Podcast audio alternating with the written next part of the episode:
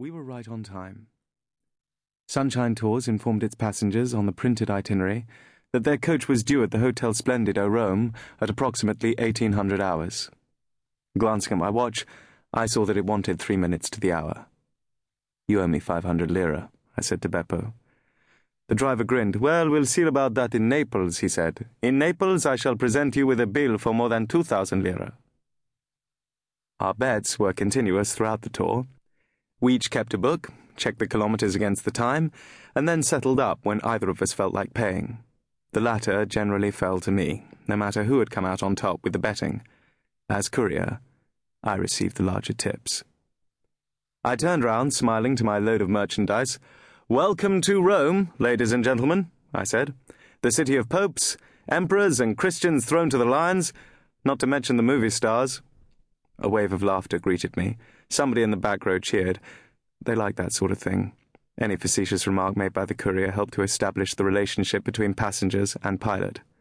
Beppo, as driver, may have been responsible for their safety on the road, but I, as guide, manager, mediator, and shepherd of souls, held their lives in my hands. A courier can make or break a tour. Like the conductor of a choir, he must, by force of personality, induce his team to sing in harmony, subdue the raucous, encourage the timid, conspire with the young, flatter the old.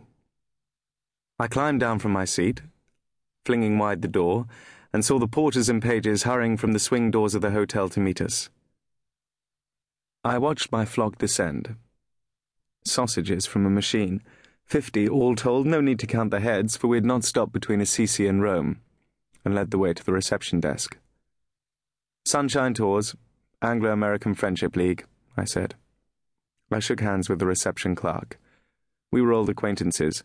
I'd been on this particular route for two years now. Good trip? he asked. Pretty fair, I replied, apart from the weather. It was snowing in Florence yesterday.